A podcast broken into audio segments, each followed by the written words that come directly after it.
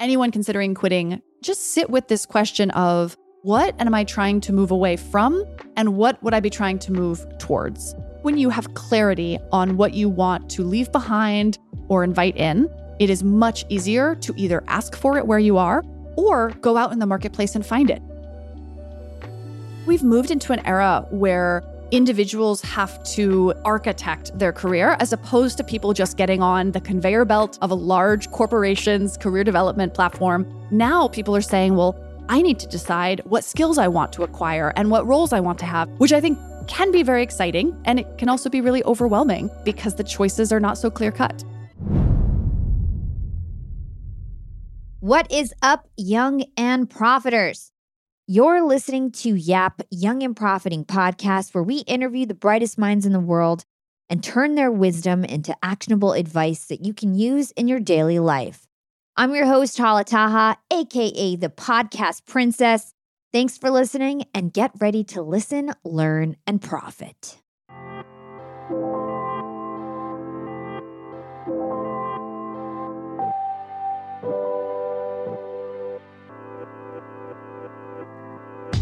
Hey, Kathryn, welcome to Young and Profiting Podcast. Thank you so much for having me. I'm excited to be here. Likewise, I'm super excited for this conversation. So, to introduce you to our Yap fam, you are the CEO and founder of The Muse. It's a career platform that's been used by 75 million people to research companies and careers. The Muse was recently named one of the Fast Company's 50 most innovative companies in the world and number three most innovative company for enterprise. You are also the co author of the New Rules of Work book. And today's episode is going to be focused on the trends of the new job economy. And we'll also get into some actionable advice on how to find a career for you and land your dream job. But, Kathryn, first, I want to learn more about your journey. Before you became an entrepreneur, you were a young girl who had dreams of becoming a secret agent. You majored in political science, you took all different language courses in college, and you even traveled across the world. You found yourself working at many different companies and organizations like the US Embassy and McKinsey and Company and the Clinton Health Access Initiative. So help us fill in the gaps. How did you go from international relations to then running the fastest growing career platform, The Muse? You know, it's funny. I think a lot of people have these very winding career paths early on.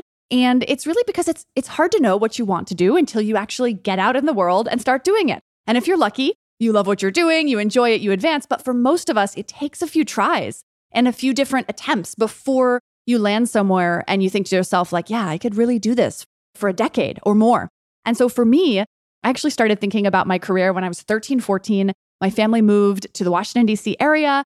And yeah, I became fascinated by international relations, history, political science. And I was like, oh, this is perfect. I will be an ambassador or a secret agent. I have it all figured out. Luckily, several years later, I had the chance to work in a US embassy in Nicosia, Cyprus, um, at the US State Department. And I realized, like, oh my gosh, this is not what I thought it was at all. And, you know, it's kind of jarring when you're in your early 20s. You, you think you're kind of have something figured out, and then you realize it's very different than you expected. And so I felt very lost, frankly. I had no idea what I wanted. I felt kind of directionless. I ended up having a good friend who wanted to work for McKinsey. And so I went with her to a recruiting event and they were pitching, we're going to help you solve the world's biggest problems and it's business boot camp. And I was like, okay, well, I have no idea what I want to do. So maybe this is a direction that will kind of help me move forward. And I ended up getting the offer. That's when I moved to New York City. And there were a lot of good things about McKinsey. I learned a ton, but I knew from really a month or two in that I, I didn't want to be a consultant for the rest of my life. So I was back to square one. You know, what do I want to do? Spending time on job sites and just interviewing and talking to a lot of people about their careers. And out of that experience is really what um, what led to the idea for the Muse, because I realized that if it was this hard for me to figure out what I wanted to do professionally and, and how do I find a, a job and career that aligns with my values and with my priorities and with the type of life I want to build, if it was so hard for me, I probably wasn't the only one. I love that. So, we're going to talk about how to find the right career for you, which you are a true expert on. But first, let's talk about macro trends. So, you wrote this book, co wrote this book called The New Rules of Work, the modern playbook for navigating your career. It was put out in 2017, and the world has significantly changed since then. I mean, you wouldn't have known it back then, but the pandemic, you know, took us by storm. It completely changed everything in terms of the way that we work. So I want to discuss the new, new trends of work. You do tons of research at the Muse. So you have plenty of information about how things are now. And so I want to talk about the great resignation. I want to talk about quiet quitting, shift shock, all those kind of key trends that everyone keeps talking about. So let's start with the great resignation, right? So everybody has heard this. I feel like I've literally heard it a hundred times. The pandemic has emphasized that life is short. People are less likely to stick around unfulfilling jobs. They're they're quitting, starting their own thing. What is the great resignation? How have you seen it evolve over the last two years? And is it still a thing that employers need to worry about? Yeah, absolutely. So, exactly as you said, you know, the great resignation was a massive trend that started really in the middle of 2021 as certain sectors of the economy first started to come out of the negative impacts of COVID. And a lot of employees across ages, across industries, across job types woke up and said, Why am I killing myself for this job?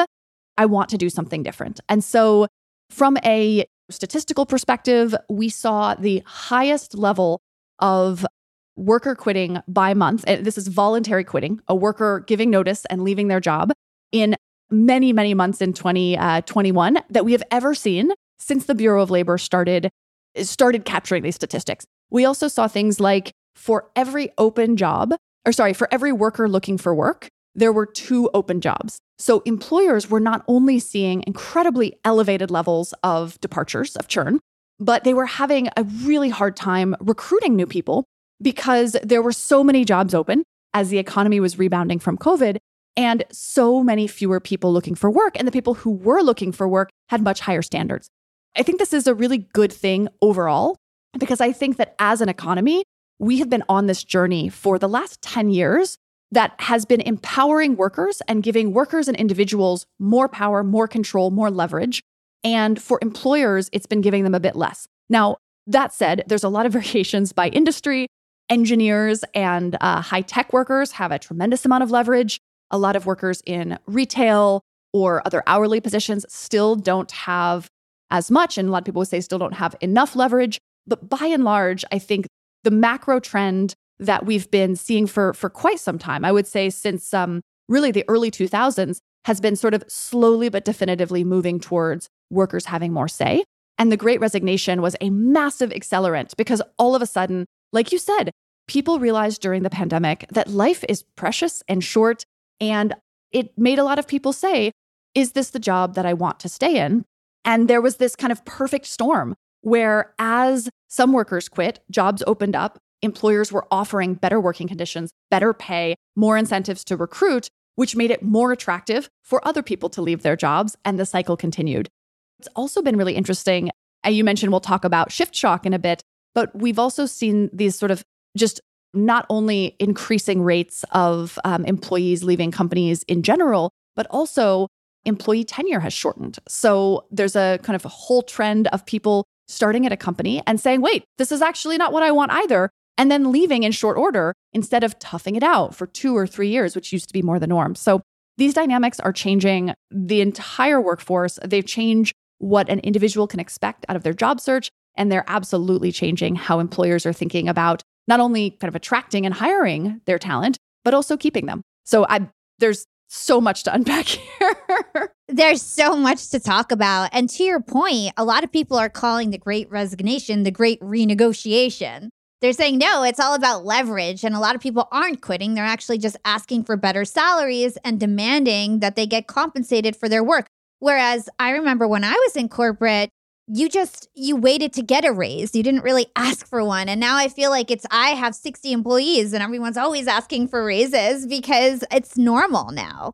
Yeah. I think we've moved into an era where individuals have to navigate their career or architect their career as opposed to people just getting on the conveyor belt of a large corporation's career development platform or, or kind of program and you know moving along at the timelines set by someone else you know from afar now people are saying well i need to decide what skills i want to acquire and what roles i want to have and what compensation i'm willing to accept and it's also been interesting to see that companies have been thinking much more expansively they're not just saying all right we probably need to pay more but they're also saying, can I invest in professional development or growth opportunities for my team? What about my vacation policy, my time off, my flexibility? What benefits do I offer? And are those a match for the kind of type of diverse workforce that I want to attract? It is this wholesale reimagining of what does it mean to have a business? How, you know, what is the social contract between individuals and employers? And by the way, you mentioned um, some of these macro changes. I think one of the other interesting ones is social media has sort of created a environment for many people where we are living parts of our life online. So we know more about our friends' jobs and our friends' companies. There's this tendency to start to feel like, well, my job is not just the way I pay my bills. It's a source of meaning. It's part of how I define myself and the impact I want to have on the world. For people that are thinking long term about certain types of careers, they think about the brands that they associate themselves with or the roles that they take as part of a narrative story about who they are going to be as a professional. So, what this means is, again, that employers have a responsibility not to just pay fairly, which of course is very important, but they also have to think about the broader relationship that they have with their people and you know whether that's a brand perspective an impact perspective a professional learning and growth perspective there are so many more things to think about as a company and as an individual which i think can be very exciting because there's a lot more options. And it can also be really overwhelming because the choices are not so clear cut. Yeah. And honestly, this is so interesting to me. And I have to say, I completely agree what you're saying about social media. I think the other thing with social media is that it's actually giving employees more leverage. I can take myself for an example. I became a really big LinkedIn influencer while I was working at Disney, so much to the point that I was more popular than the CEO at Disney Streaming Services, which is what I worked for to the point where it made me so powerful at Disney because they'd be like, Can you help us promote this? Can you talk about this? And all of a sudden, I went from being like a middle manager to being really important because I was the most popular person online at the company. And so the things I said and did really mattered, right? And so it does give you a lot of leverage. And not to mention, once I like was a thought leader online and was looked at as like a top marketing thought leader, I felt like I never had to look for a job again in my life after I built that. So I hope we get into have time to talk about that later. But first, let's talk about quiet quitting because this is a concept that's really brand new. I think it started bubbling up in August is when I first heard about it. And everyone is talking about it. Daymond John is talking about quiet quitting even. And funny enough, quiet quitting is not actually about quitting. People are quiet who are quiet quitting are not outright quitting their jobs. They're quitting the idea of going above and beyond. And to me, that's not young and profiting behavior. I feel like that's a very passive way to approach your work and your career. And polling company Gallup found that at least half of Americans, or maybe more, fit this definition of quiet quitting. I thought that was really shocking. And I have to admit, I thought that maybe this behavior is coming from a lot of the high performers quitting their jobs and what's left behind are people who didn't have a lot of motivation to begin with. Now, this is just that's just my own opinion, but I'm curious to hear what why do you think this is happening? Why why are people behaving like this? Yeah, well, you know, it's funny. I think there's a lot of truth in what you said that we are starting to see a tale of two populations in the knowledge worker workforce. And I specifically call out knowledge workers because I think in a lot of more service economy jobs, quiet quitting isn't necessarily as feasible. You still have to do the same number of um, hours, uh, you know, and, and, and kind of show up in a more kind of focused way. But for a lot of creatives, knowledge workers, individuals that are primarily working at a desk job, quiet quitting has sort of taken the media universe by storm because it's such a kind of spot on, catchy term for a very relatable phenomenon, which is people saying, you know what? I give up. I will give you the bare minimum. I will clock in, I will clock out, but I'm, I, you know, I'm, I'm not going further. At the same point, we also see a large population of the workforce that is doubling down on a side hustle, building up their online or social media presence, starting to work on a book proposal or, you know, contributing article. Like I think we're seeing these sort of two approaches to work that are dueling it out. And what I actually think is very interesting is I think we're starting to see companies fall into two corresponding buckets. There are companies that say, we are going to live and die by the strength of our talent. And so we are going to work hard to attract great people. We are going to reward them. We are going to accept that they have high standards for us, and they should because they're talented people who could go anywhere. And so we are going to up our game as an employer, as someone who offers learning and growth opportunities, offers great comp and benefits. We're going to say, hey, our talent could work anywhere. So we have to convince them that we are the place that they want to do great work. And in exchange, we're going to expect them to go above and beyond. And then you have employers. And by the way, we, we work with all types of employers at the Muse in my business. But sometimes I will talk to leaders, HR leaders, CEOs, et cetera, who are like, I don't like this new way of working. I give you a paycheck, you do your job. That's the arrangement. Why is everyone trying to change it? And my perspective would be great. That's the arrangement you want. That's the arrangement you're going to get. And that is the type of environment that I think particularly encourages this quiet quitting phenomenon. Because when employees don't feel respected or supported by their employer, much less when an employer isn't working hard to think about how to motivate, how to incentivize their people, what is human behavior, right? You get people being like, cool, I will do exactly what you pay me for and not an ounce more. And by the way, I think quiet quitting it's a very relatable phenomenon because almost everyone has at some time or other felt like that their work and their energy and their hustle has been taken advantage of. I do think there's a risk in that if the economy hits a road bump or there are additional signs of a downturn, employees that are quiet quitting could be more at risk for layoffs or cutbacks. But at the same point, there are businesses where a lot of employees are taking that step back because the business itself, the leadership, the management hasn't given them a great reason to do anything more. You mentioned before that people are calling the great resignation the great, what was the word used? It was the kind of great renegotiation. Great negotiation. Yes, exactly. Like I love that. And I I was using the term like the great rethink because I think there's this sense of really talented people that want to give more than the bare minimum are looking for organizations that that encourage that, that reward that, that want that. And people are less likely to just stay around in organizations that don't treat them well because it's what they've always done. We'll be right back after a quick break from our sponsors. What's up, Yap Fam? Being an entrepreneur and working remotely definitely has its perks. And I know a lot of you listening in are in the same boat as me. But do you really take advantage of being able to work from anywhere? I know I typically don't, but thankfully, this past holiday, I finally decided to make use of my work flexibility for the first time ever. My boyfriend and I decided to pack up and leave to the West Coast to spend an entire month working from home in the sun. We got a super cute bungalow in Venice Beach with a fenced backyard. The change in scenery, the fresh air, and the slower pace helped me to inspire some really cool new ideas for my business. And honestly, I'm feeling really refreshed and ready to rock in 2024. And who helped me make these remote work dreams come true? It was Airbnb. And Airbnb has come in clutch for me time and time again. Whether it's finding the perfect Airbnb home for our three day annual executive team get together, or booking a vacation where my extended family can fit all in one place, Airbnb always makes it a great experience. And you know me, I'm always thinking of my latest business venture, and I've been begging my boyfriend to start hosting our place on Airbnb. And finally, we're to start. So many of my successful friends host on Airbnb, and it's such an amazing way to generate passive income.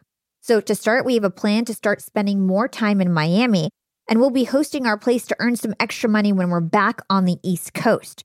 2024 goals, and I'll keep you updated. A lot of people don't realize that they might have an Airbnb right under their own noses. I was pretty surprised myself. You can Airbnb your place or spare room even if you're out of town for just a few days or weeks. You could do what I did and work remotely somewhere else and Airbnb your place to fund your trip. Your home might be worth more than you think. Find out how much at airbnb.com slash host. That's airbnb.com slash host to find out how much your home is worth. Young and profiters, it's never been a better time to be an entrepreneur. With inspiration at our fingertips and powerful tools at our disposal, the possibilities are endless.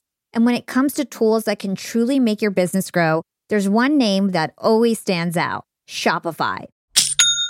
Shopify helps you sell at every stage of your business, from the launch your online shop stage to the real store with the door stage, and even the did we just hit a million orders stage? And if you're in that I need to sell more with less stage, Shopify Magic is your AI superpowered sidekick ready to whip up captivating content that converts from blog posts to product descriptions. Not to mention, Shopify also is the home of the best converting checkouts in the game, 36% better than other leading commerce platforms. Shopify turns browsers into buyers. It's no wonder Shopify powers 10% of all e commerce in the US. And you can sell whatever, whenever with Shopify. Push pleated pants with Shopify's in person POS system or monetize mindful meditation. I sell my LinkedIn Secrets Masterclass through Shopify, and they've made my life a breeze. It took a couple days to set up my store, and I just get to focus on what I do best creating great content and marketing my product. So don't stress if you're new to this commerce thing. Shopify's extensive help resources are there to support your success every step of the way. And remember, whatever your stage, businesses that grow, grow with Shopify. Sign up for a $1 per month trial period at shopify.com slash profiting, and that's all lowercase. Again, go to shopify.com slash profiting to start growing your business today. You can sign up for a $1 per month trial period at shopify.com slash profiting.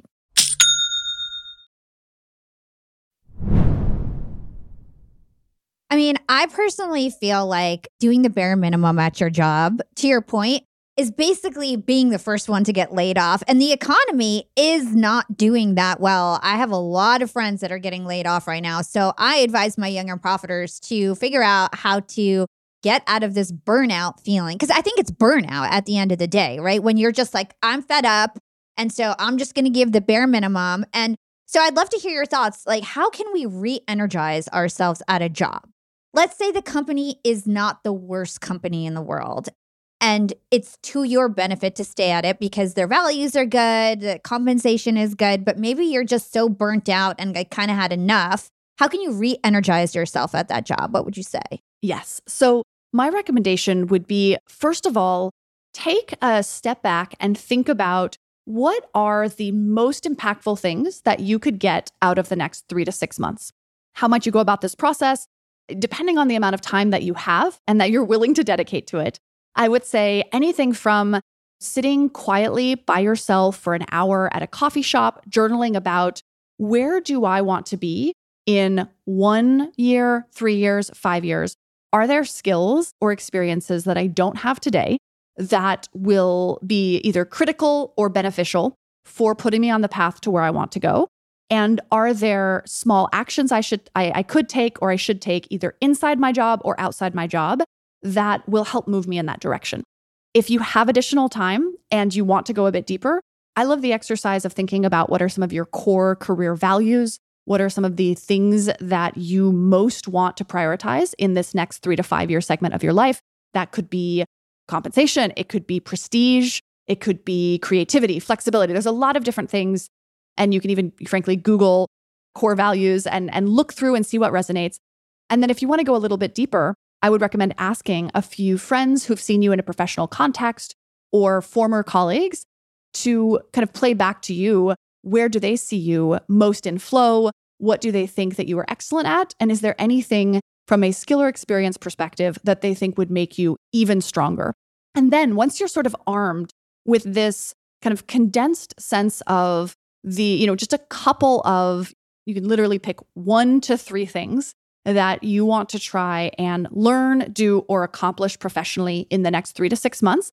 Then you can start thinking about how might I do that? One option could be going to your manager and saying, I love working here and I want to get back to giving 110%, but I've been finding that a piece of me is craving a new challenge. And so I was wondering if, in addition to the XYZ that is part of my job, you may want to propose something additional. You could suggest uh, exchanging something that you're doing with something else. Um, you could ask if there are step up opportunities. Um, I think the idea here is to give yourself a mental framework for what it is that you want to accomplish, why it matters to you. And then I like the three to six month time horizon because it's long enough to actually do something, but short enough that um, you don't necessarily feel like you're making these lifetime decisions. You're simply saying, okay, I want to step in to a new skill. And it may seem counterintuitive, frankly, when you're burnt out. Obviously, if you have the time to take a vacation, take a mental health day, those are very powerful things as well and very necessary, right? Like rest at the appropriate times is critical to being able to ramp back up again. And I find that burnout is sometimes about a lack of excitement or a lack of motivation or a lack of that learning or newness or something that that keeps you wanting to push forward. So it's not just about taking a step back. If you take a step back and then you go right back in to the exact same environment, you're liable to get burned out again. But thinking about how you can sort of point yourself in a direction is surprisingly useful, I think, for getting out of that quiet quitting mentality. Yeah, I feel like you just gave such a great framework for us. And it reminds me of something that Jason Feifer just told me on the podcast. So, Jason Feifer, he's the editor in chief of Entrepreneur Magazine. And he talks about this thing called opportunity set A versus opportunity set B. So, opportunity set A is all the things that you are responsible to do at work, the things that you get paid for. Opportunity set B are the things that you could be doing at work to go above and beyond to learn the new skills that you want. So you just gave such a good framework to apply this opportunity set A versus B. So I love that. So let's move on to some of your own research, Kathryn. According to a recent survey of more than 2,500 respondents from your career site, The Muse, 72% of American workers say that they have experienced starting a new job and then realizing, to their surprise or regret, that the position or company was very different from what they were led to initially believe. You call this surprise a shift shock and you distinguish it from the ordinary new job jitters. So let's talk about the research you did. Why is this phenomenon happening? Why is it harder to figure out if you're going to like a new job in 2022 versus, let's say, five or 10 years ago? Yes. So I love that you brought this up because I think this speaks to a bunch of these trends we've been talking about. So, as you said, shift shock is something that has actually been happening for a long time, but that we've only recently had a name for, which is that I hope I'm allowed to say this, but it's kind of like that oh shit feeling when you start a new job and you realize this is not what I thought it would be. And I actually think that the the experience of feeling that surprise or regret when you start a new job, um, it's obviously not always the case. A lot of people start new jobs and think, "Wow, this is exactly what I thought I was getting." You know, I'm I'm so excited to work here. But in the past, people had less recourse because in the past, leaving a new job in under two years was often frowned upon. I mean, I don't know about you, but I remember when I started at McKinsey back in, gosh, almost 15 years ago, someone sat us down and they were like, by the way, this is a minimum two year commitment. And if you leave in less than two years, it will be a black mark on your resume that could hurt your chances to ever get hired. This message was communicated to so many people, and employers would often really discount a candidate that had a short stint, even one on their resume. That has changed dramatically in the last two years, especially with the great resignation, but also with this rise in kind of a, a, worker or an individual's right to say, well, no, this, this job isn't meeting my needs. It's not as advertised. And so, paired with that shift shock statistics that 72% of the workforce has experienced starting a new job and realizing it's not as advertised, is the fact that 80% of people now think it is perfectly acceptable to leave a job in under six months if it's not as advertised. And by the way, I think it's the case as well. Um, most of the hiring managers that we work with at the Muse are very willing to overlook a short stint. Now, if you have three short stints back to back, that can still raise a flag, of course. But if you have some longer stints at companies that show that you can dig in and be dedicated, but then you have a, a really short stint, or frankly, a lot of employees and individuals are leaving really short stints off their resume. And if asked about a gap, they'll say, Yep, absolutely. I left, you know, my so and so company because I was offered XYZ very exciting sounding thing when I joined. Either it wasn't as advertised, the person who hired me immediately left, the culture was not in accordance with my values. And so I left. And then I, I went to this new position, or now I'm looking for a job. And the vast majority of hiring managers are like, yeah, okay, that seems right. And so we've seen in, in two short years this huge cultural shift which I, again, I think it's a positive thing. It's unlocking an individual's ability to say, no, I don't accept this agreement. It's also forcing employers to be more honest about how they recruit. Because in the past, there were companies that literally relied on a very fancy recruiting process to mask a sort of unpleasant working reality. And they were able to get away with it to some extent because there was a cost on employees that left in short order. Now, because employees are more free to move around, employers are saying, all right, well, we better actually create an environment we're staying at. You know, it's been destabilizing for some companies that have put a lot of time and effort into hiring individuals only to see them quit in a short period of time because of shift shock. because of this surprise. But again, I think it's a good thing to encourage more transparency in the hiring process. I mean, I like to use online dating as an analogy. Can you imagine if you had an online dating profile, you got to go on two to three dates with someone, and then at the end, you had to make a decision about them. And if you said yes, you had to stay in a relationship with them for two years. like that would be absolutely terrible. There's so much that first of all that you that you just don't learn about a company in the interview process, but also people in companies both are not always honest in how they present themselves. And I think the phenomenon of the great resignation, of people talking about shift shock and doing something about it by leaving companies that they feel have misled them or have changed the terms of the game, these trends are coming together to create more of a market incentive for businesses to say, we need to be upfront. And the thing is, like, just like every human that you might date has, you know, their wonderful qualities and their quirks or their challenges, almost all companies have incredible attributes and challenging ones. And not all companies are a fit for all people or are going to be a great place to work for all people, just like not all people are great to be friends with or great to date. But the more I think that there is some kind of upfront transparency and authenticity in the interview process, in the dating process, the more likely you are to make a good match. Yeah. I have to say, I know you've experienced shift shock personally. So have I. I remember when I started my career at HP, I loved that job. It had a great culture. I got promoted like five times in four years. And then I got recruited to Disney. And it was like this new shiny object. And I, it was Disney and Disney streaming and a hot new industry. And I basically got convinced to move over to Disney and I was miserable. And then I ended up starting my side hustle on the side because I was so unhappy at Disney. And it just goes to show that like the grass is not always greener. So I'd love to understand how we can actually evaluate a company and if it's actually harder to do that now because everything's so virtual. The answer is yes and no.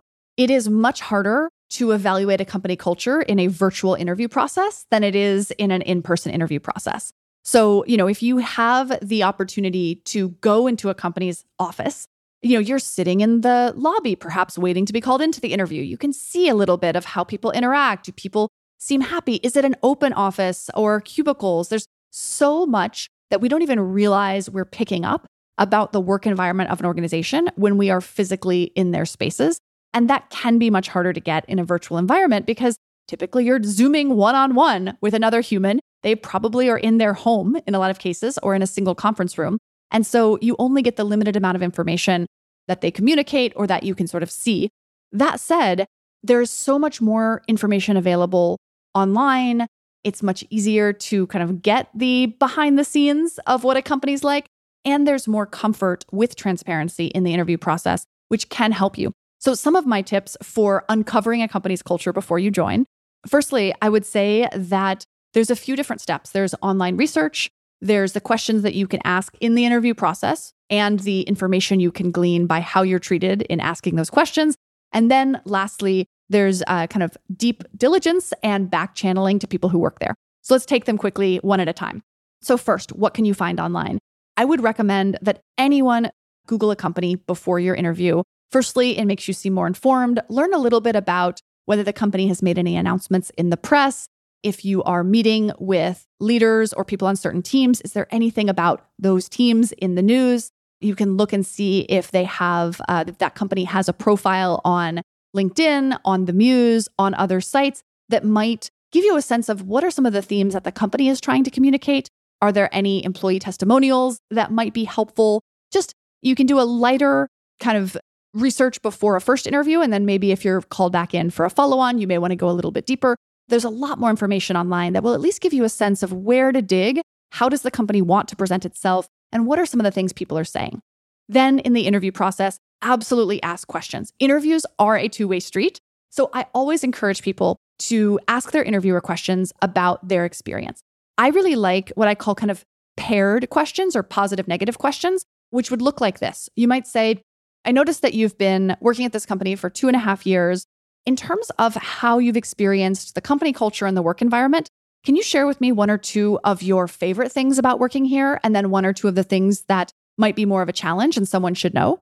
When you ask someone to give you a really positive thing, something that they like, something that they're excited about, paired with something that is more challenging or a little bit harder, you are much more likely to get uh, an honest answer because, first of all, people feel like they can tell you the things they like, they can tell you their favorite, they can talk up the company a little bit, and then they're they're more likely to feel comfortable sharing something that is, well, you know, sometimes people here who like speed can find that we move a little slow. And, you know, I don't mind it because we're very collaborative, we move slow, you know, blah, blah, blah. But like you'll you start to get people sharing with you something that's more true. Also, if someone doesn't let you ask questions or they really rush you through that process, that I would say that's a yellow flag. Not quite a red flag, but in general, most companies these days should be giving you time to ask questions. They should be encouraging all of their recruiters or hiring managers to talk about the company culture, to let you ask questions. So if they're not doing that, like definitely dig a bit deeper. And then as you get closer to the end of a process, you can start to ask more hard hitting questions like, can you walk me through what time of day most people typically log on to Slack and start answering, you know, emails or when does your first Zoom of the day start? Do you typically end up working on the weekends? You know, whatever it is that are your biggest questions. I think that um, I would save anything that is kind of work life balance related that's at a more detailed level for near the end of the process when you feel like they're pretty they're pretty excited about you. Also, it's a bit of a balance. You don't want to give the impression that you're not willing, for example, to work hard, but I think there are sometimes ways of getting around it. Like, hey, you know, I'm really excited and and I typically tend to work pretty hard, but I also just love to get a sense so my expectations are set up front. How do you all typically work around here? You know, what might that look like? And then finally, if you do get close to getting an offer or you actually get that offer, if you have the ability to look through LinkedIn or other platforms and uh, potentially even talk to someone who can give you a little bit more insight on the company, do take that with a grain of salt. Not every company is a great fit for everyone, but it can be a helpful way of just understanding a little bit more. In fact, when I recruit executives to the Muse, I will often offer to let them speak to both current and former folks who have reported to me to just understand my style. Because again, my perspective is like, if you understand exactly what you're getting into and you opt into this job, then you're going to be much more effective, much more likely to be successful than if you join and you feel like, whoa, I didn't know that at all. Let's hold that thought and take a quick break with our sponsors. I want to talk to all you employers out there and let's talk about company culture. At Yap Media, we have a super unique company culture. We are all obsessed with excellence and we even call ourselves this really cute name, Scrappy Hustlers. We're all Scrappy Hustlers at Yap Media. And my team is growing fast. And hiring is a pain in the butt, especially if you're looking for A players that are going to roll up their sleeves. But luckily, when it comes to hiring, I no longer feel overwhelmed by the search for the perfect candidate because I use Indeed, the ultimate hiring platform. Indeed's matching engine always presents me with a pool of high quality candidates that match my job description to a T. If you're tired of drowning in your hiring pool, Indeed is here to rescue you. You can use Indeed for scheduling, screening, and messaging your candidates, making the entire hiring process a breeze. And Indeed doesn't just help you hire faster. 93% of employers agree that Indeed delivers the highest quality matches compared to other job sites, according to a recent Indeed survey. I've hired some of my best employees at Indeed, some of my best scrappy hustlers. With over 140 million qualifications and preferences analyzed every day, Indeed is constantly learning from your hiring preferences. So the more you use Indeed, the better it gets at actually hiring your perfect match. Join the ranks of more than 3.5 million businesses worldwide that have already chosen Indeed to hire great talent. And listeners of this show will get a $75 sponsored job credit to get your jobs more visibility at indeed.com slash profiting.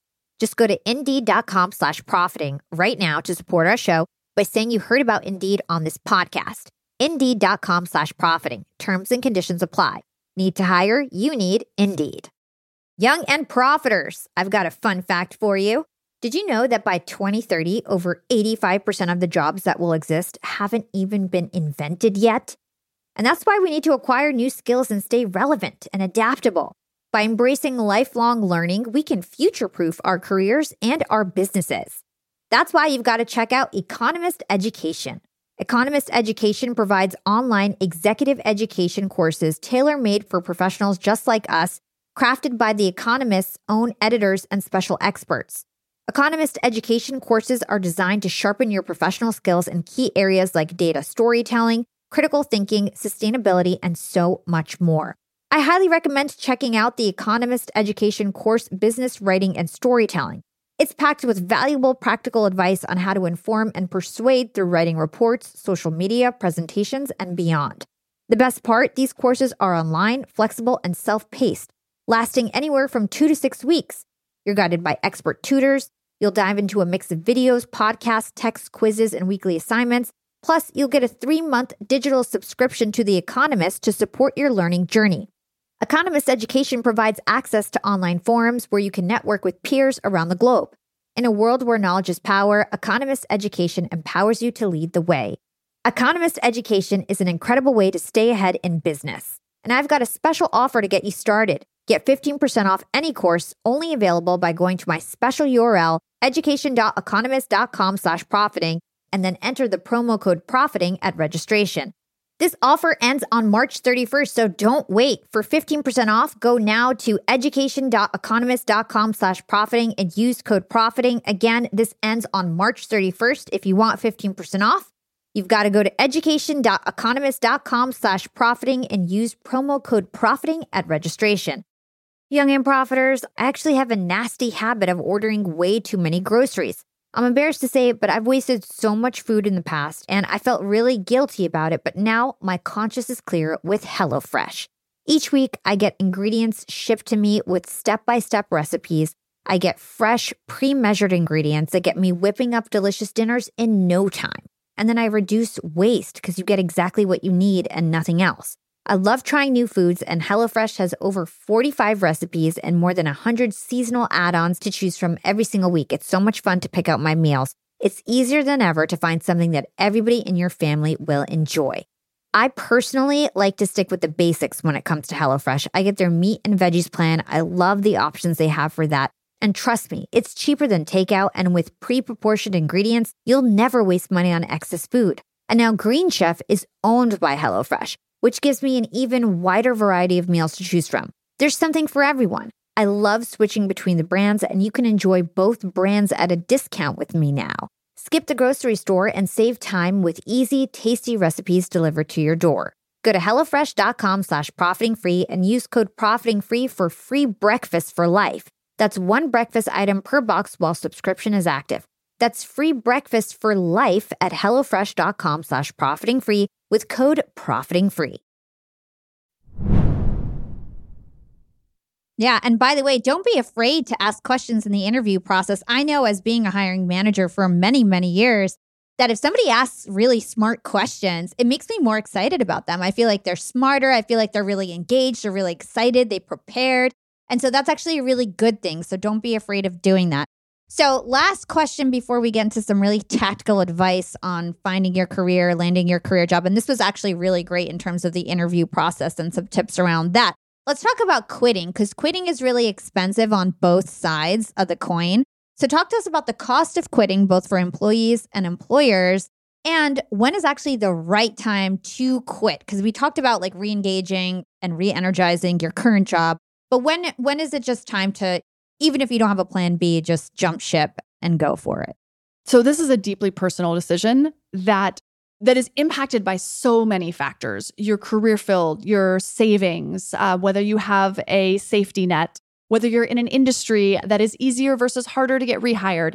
And so I would certainly say that um, anyone considering quitting should look at their unique situation, how long they would be willing to go without work, et cetera. But just in terms of a couple of principles, First of all, I would always suggest that someone try and talk to their manager or their company if there are kind of smaller specific changes that might keep them engaged. So many companies these days really don't want to lose their people. And so if it's the case where something that the company has the ability to change, something that they could offer you to stay would make a big difference, I think that it can be really powerful to have that conversation with your manager or with HR. Now, first of all, you have to know what it is that would change your mind to be able to ask for it.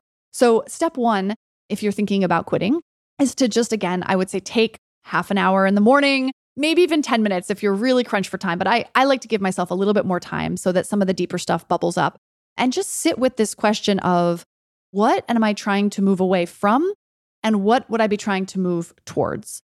And those can be different things. You may say, my colleague drives me insane when he clips his fingernails at the desk, or, you know, I'm not being paid enough. I want to move towards more financial abundance. And just, you know, again, get a sense of what are the things that you want to leave behind? What are the things that you want to move towards? Then I think it's a helpful exercise to say, could I potentially do this within my current company, either by transferring internally or by having a conversation with my manager or others to change my current situation? Depending on whether you feel like you are in an economically comfortable or precarious situation, you could choose to have that conversation right away with your manager. You could also choose to go out, get a sense of your market value, maybe even get close to having another offer before you have that conversation. That again is a very personal decision.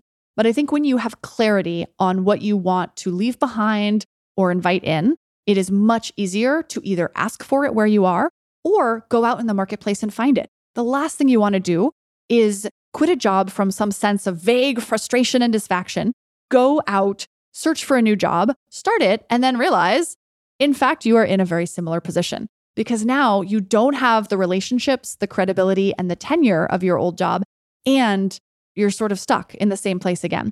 By the way, it does happen. It's not like a career ending move. You can recover from it, of course, in a lot of ways, but it is much more advisable to try and get whatever clarity is possible before you quit. And then, last thing I would say here is if you do decide that leaving is the right answer, no matter how much you might want to just burn the place down emotionally, if you can manage to do it in a respectful and diplomatic way, it will pay dividends in the long run. I cannot tell you how many times I have talked to someone who was going to make a hire and then did a back channel reference and found out that, you know, this individual did something kind of that would be perceived negatively on the way out.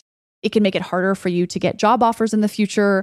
You know, it can follow you for a long time. I think typically it's just not worth it unless there's something that is illegal and you need to kind of make some sort of structural change. Obviously, I think that can be positive. But if you're just like pissed, express to your friends that you're angry, write on a piece of paper how much you hate your boss, light that paper on fire, feel good inside, but don't, you know, don't do anything crazy in the workplace. And I would say if you leave professionally, you never know when you're going to encounter those colleagues, those individuals again. Yeah, and there's so especially with big companies, people will leave and come back, right? And I think with the great resignation, they're calling this boomerang employees. They're leaving, then they're getting shift shock, realizing grass is not greener, then they're right back to their previous job. So also for that reason, you don't want to burn that bridge. I totally agree. All right, so I know we're we're running out of time here. So I'm just going to ask one question about something that's really actionable in terms of landing our dream job. I think we gave a lot of context for people to find the careers that they want. So let's talk about resumes. Yes. And CVs, because for me, I think the last time I actually actively looked for a job was seven or eight years ago. And I remember even back then, I would submit my resume into this like black hole oblivion. And I feel like nobody ever read it. It was so hard to like get a call back. And so I'd love to hear your advice on do resumes matter anymore? And what are some ways that we can kind of hack that process so we can actually get some interviews? So, resumes do matter, unfortunately, for a lot of jobs. Not all jobs. If you get recruited through someone reaching out to you directly, you may be able to go through the process without ever submitting a resume. But for most of us, and for most jobs that require an online application, you're going to have to put together a resume. My number one best tip is to actually look at the job description that you're applying to highlight any key skills or experiences that the position requires, and then make sure, to the extent that it's accurate, that those specific and exact words appear in your resume. Because the dirty secret of online job applications is that a lot of companies are using kind of machine learning to screen resumes. So they will actually have, before your resume ever gets to a human, they will have um, an algorithm look through it and say, check, check, check. Does it have the words that I want, the specific language that the hiring manager has indicated is important? And if so, pass through. If not, put in a second tier bucket or reject. And so you can maximize your chance of getting your resume seen by a human by having, and again, it's very silly. We synonyms, we should all be able to use it. But the, but the fact of the matter is, not all applicant tracking systems are great at deciphering the difference between two or three different words that mean the same thing. So, to the extent that you can kind of align the language, great. Definitely keep your resume to one page. If you have something additional to share, I think it's great to include a link to an online portfolio, an online website. You can also include an addendum if you feel very strongly, but I would really encourage people keep that resume to one page and focus on what you did. Everybody knows that a salesperson, you know, closed deals, but can you talk about going above and beyond, exceeding your quota, coming up with a creative new way to increase business? Whatever it is that really spotlights how you are different, the better. And so, anyway, I know we could talk about this a lot longer. There is a lot of great advice on themuse.com if people want to check it out, but those are kind of my like favorite favorite tips for just making sure that you get noticed so that you have that chance to, you know, to really shine. Yeah, 100%. I think Kathryn, we're going to have to have you back on to really dig deep about how to find your right career and all that actionable advice that we're looking for. So, a couple last questions and then we're going to go. So, what is one actionable thing our young and profiters can do today to become more profiting tomorrow? Ooh, find someone who you admire professionally and follow them on whatever social channels they're active in to understand what they're reading, what they're watching, what they're listening to, so that you can start to just pick up some of those little things that may not be obvious from the outside. I love that. And what is your secret to profiting in life? Ooh, I spend time getting clarity on what I want because it's hard to know how to prioritize your time, which activities to say yes to and no to if you don't know what you want. Now, this can be as silly as I'd like to make sure I have time to foster a dog in September. It's personal, it's professional, it's all of the above, but I write a lot of stuff down. I spend a lot of time in reflection. And I think when you know what you want and what you don't want, you're much more likely to be able to go and get it. Yeah, that is some excellent advice there, Kathryn. Where can our listeners go learn more about you and everything that you do? So, my um, Instagram is probably the platform that uh, I'm most active on. I'm at K Minshew. I'm also at K Min on Twitter. And then I would love for people to check out themuse.com. It is the in business that I have been pouring my heart into for the last 11 years. There's so much more advice than I've been able to cover here. And, uh, you know, feedback, thoughts, etc. just um, hit me up on social. Awesome. Thanks so much. I love this conversation. Thank you so much for having me. It was a lot of fun. Take care.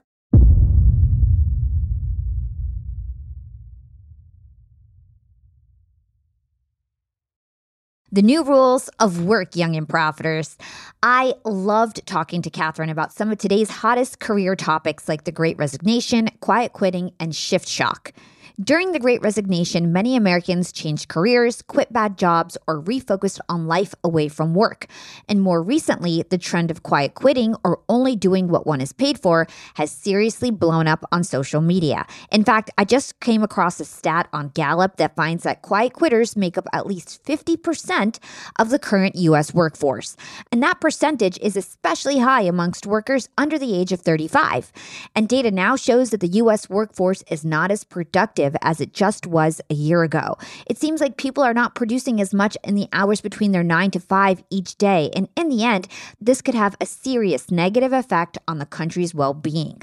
Productivity is the fuel of our economy, and if it continues to decline, what's going to happen is that the US economy is going to shrink, quality of life is going to go down, opportunities will dry up, and innovation and ideas will inevitably go elsewhere. Honestly, this is a depressing trend that I can't stand behind. To me, quiet quitters are doing a disservice to both themselves and their employers. The argument is that people are quiet quitting because overachieving at work has gotten them nowhere previously, and I just can't buy into that argument. Overachievers and people that go above and beyond do get rewarded, and if not by their employers, but by the experiences and skills that they gain along their journey by taking opportunity set A and taking opportunity set B, what I always talk about on this podcast. Opportunity set A is all the things that you are required to do of your job. Opportunity set B is all the things that you could learn within your environment that will help you gain new skills that aren't necessarily what's on your job description. That's where you're going to really start to expand and learn new skills and get ahead. Quiet quitting is passive. It's rooted in avoiding meaningful conversations and taking control of your own life. The antidote to quiet quitting is to face issues head on. Stop avoiding and start leading and taking action. That means if you're an employee, get the courage to talk to your manager and discuss your job. See what's expected and what's realistic given the resources and ask for what you want. You'll never know if you don't ask. See if you can negotiate working from home or negotiate a raise. You won't know unless you ask and set boundaries where you can. Quiet quitting also seems to be an overhyped name for a very old problem disengagement from work. If you find yourself feeling in a rut, but you like your employer and feel fairly compensated, then try to spice things up either inside or out of work. For example, when it comes to inside of work spicing things up, you can ask for more responsibility. You can sign up for things outside of your role. You can volunteer for internal cultural events like planning your company's holiday party or summer picnic. Now, if you've done a lot of volunteering and raising your hand before at work in the past and you're kind of over it, I would advise you to try something entirely different. And that would be to start a side hustle, start a passion project on the side. I remember back in the day when I worked at Hewlett Packard, I was there for four years and I was a superstar at that company. I had every job in the marketing department. I always rose my hand. I was the president of the Young Employee Network, which was an employee resource group where we managed all the different charity events and holiday parties and all that kind of stuff. And I was just over it. I felt like I had exhausted all my opportunities at work and I was in a rut and feeling the most unproductive I had ever felt. I was managing my job. I wasn't underperforming, but I definitely wasn't going above and beyond. And that made me feel like shit. I'm not a person who doesn't go above and beyond. And so I knew that I had to make a change. And I decided that I was going to start a side hustle. I was going to start this podcast. I never thought I would make money. I never thought it was going to turn into what it turned into. I literally started it to give back and to start fulfilling myself because I always wanted to be in radio and radio had no money at the time. And so I thought, all right, I'll have this career, but then I'll be happy because I'll be having this podcast that I love to do. And so I felt that passion for life again immediately. And I was my old self at work again as soon as I started working on my podcast. And it never interfered with the quality of work at my day job. I got better at my day job. And that's because, contrary to popular wisdom, studies have shown that side hustling doesn't leave people people worn out and unproductive from their nine to five. Instead, side hustling can actually make people feel more empowered and thereby more productive at the office. So basically, you work on your side passion project at night, you come to work in a better mood in the morning, and you get more shit done. That sounds like a good deal for both employees and employers. So if you're a boss, if you're a small business owner, what that means is that you should encourage side hustles and side projects. And remember, young and profiters, the grass is not always greener on the other side. In fact, Kathryn said that 72% of American workers have experienced starting a new job and then realized that the position or company was very different from what they were initially led to believe. So, if you have a good employer currently, make sure you try to change yourself for the better before you go and try to change your environment. But if your employer does not line up to your values, by all means, make a change. We spend so much of our life working, and life is way too short to not be in a job that fulfills you. You want to be in a job that makes you feel feel like going above and beyond so you can capitalize on that opportunity set B and continue to grow your skills at the most accelerated level possible. You do not have to stay in a job you hate. That's a lose lose situation for everyone. Thank you so much for listening to this episode of Young and Profiting Podcast. And if you enjoyed this show, if you learned something new, I highly encourage you to drop us a five star review on Apple Podcasts. That is the number one way to thank us. We often read the reviews on the podcast. So if you want to get shouted out, go ahead and drop us a five star review. You could also drop us a rating on Spotify if you listen there or any of your favorite podcast platforms. You can also find me on social media at Yap with Hala on TikTok and Instagram. We're on YouTube now. So if you want to watch our Young and Profiting videos, go ahead and check out our YouTube. Just search Young and Profiting on YouTube. You guys can also find me on LinkedIn. I'm actually launching a LinkedIn masterclass soon. I'm pretty excited about. So you can find me on LinkedIn. You can't miss me there. I'm one of the biggest influencers on that platform. Big thanks to my amazing production team. The show has been sounding better than ever. Appreciate all your hard work. This is your host, Hala Taha, signing off.